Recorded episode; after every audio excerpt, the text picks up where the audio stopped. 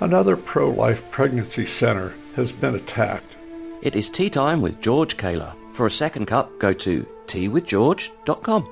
By the radical pro abortion group Jane's Revenge. They scrolled on the building, fund abortion, and abort God. I'm sure they wish that God did not exist, but he does, and they're going to be held accountable, not so much for the attacks, but their war on human life. Of course, pro abortion people say that the unborn aren't human. Well, if they're not human, what are they?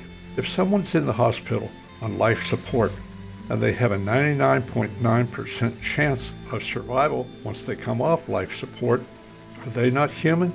In this case, what if the life support is the umbilical cord? I see no difference. I don't see why we should kill preborn babies. I don't see why the police aren't cracking down on the perverts of Jane's Revenge.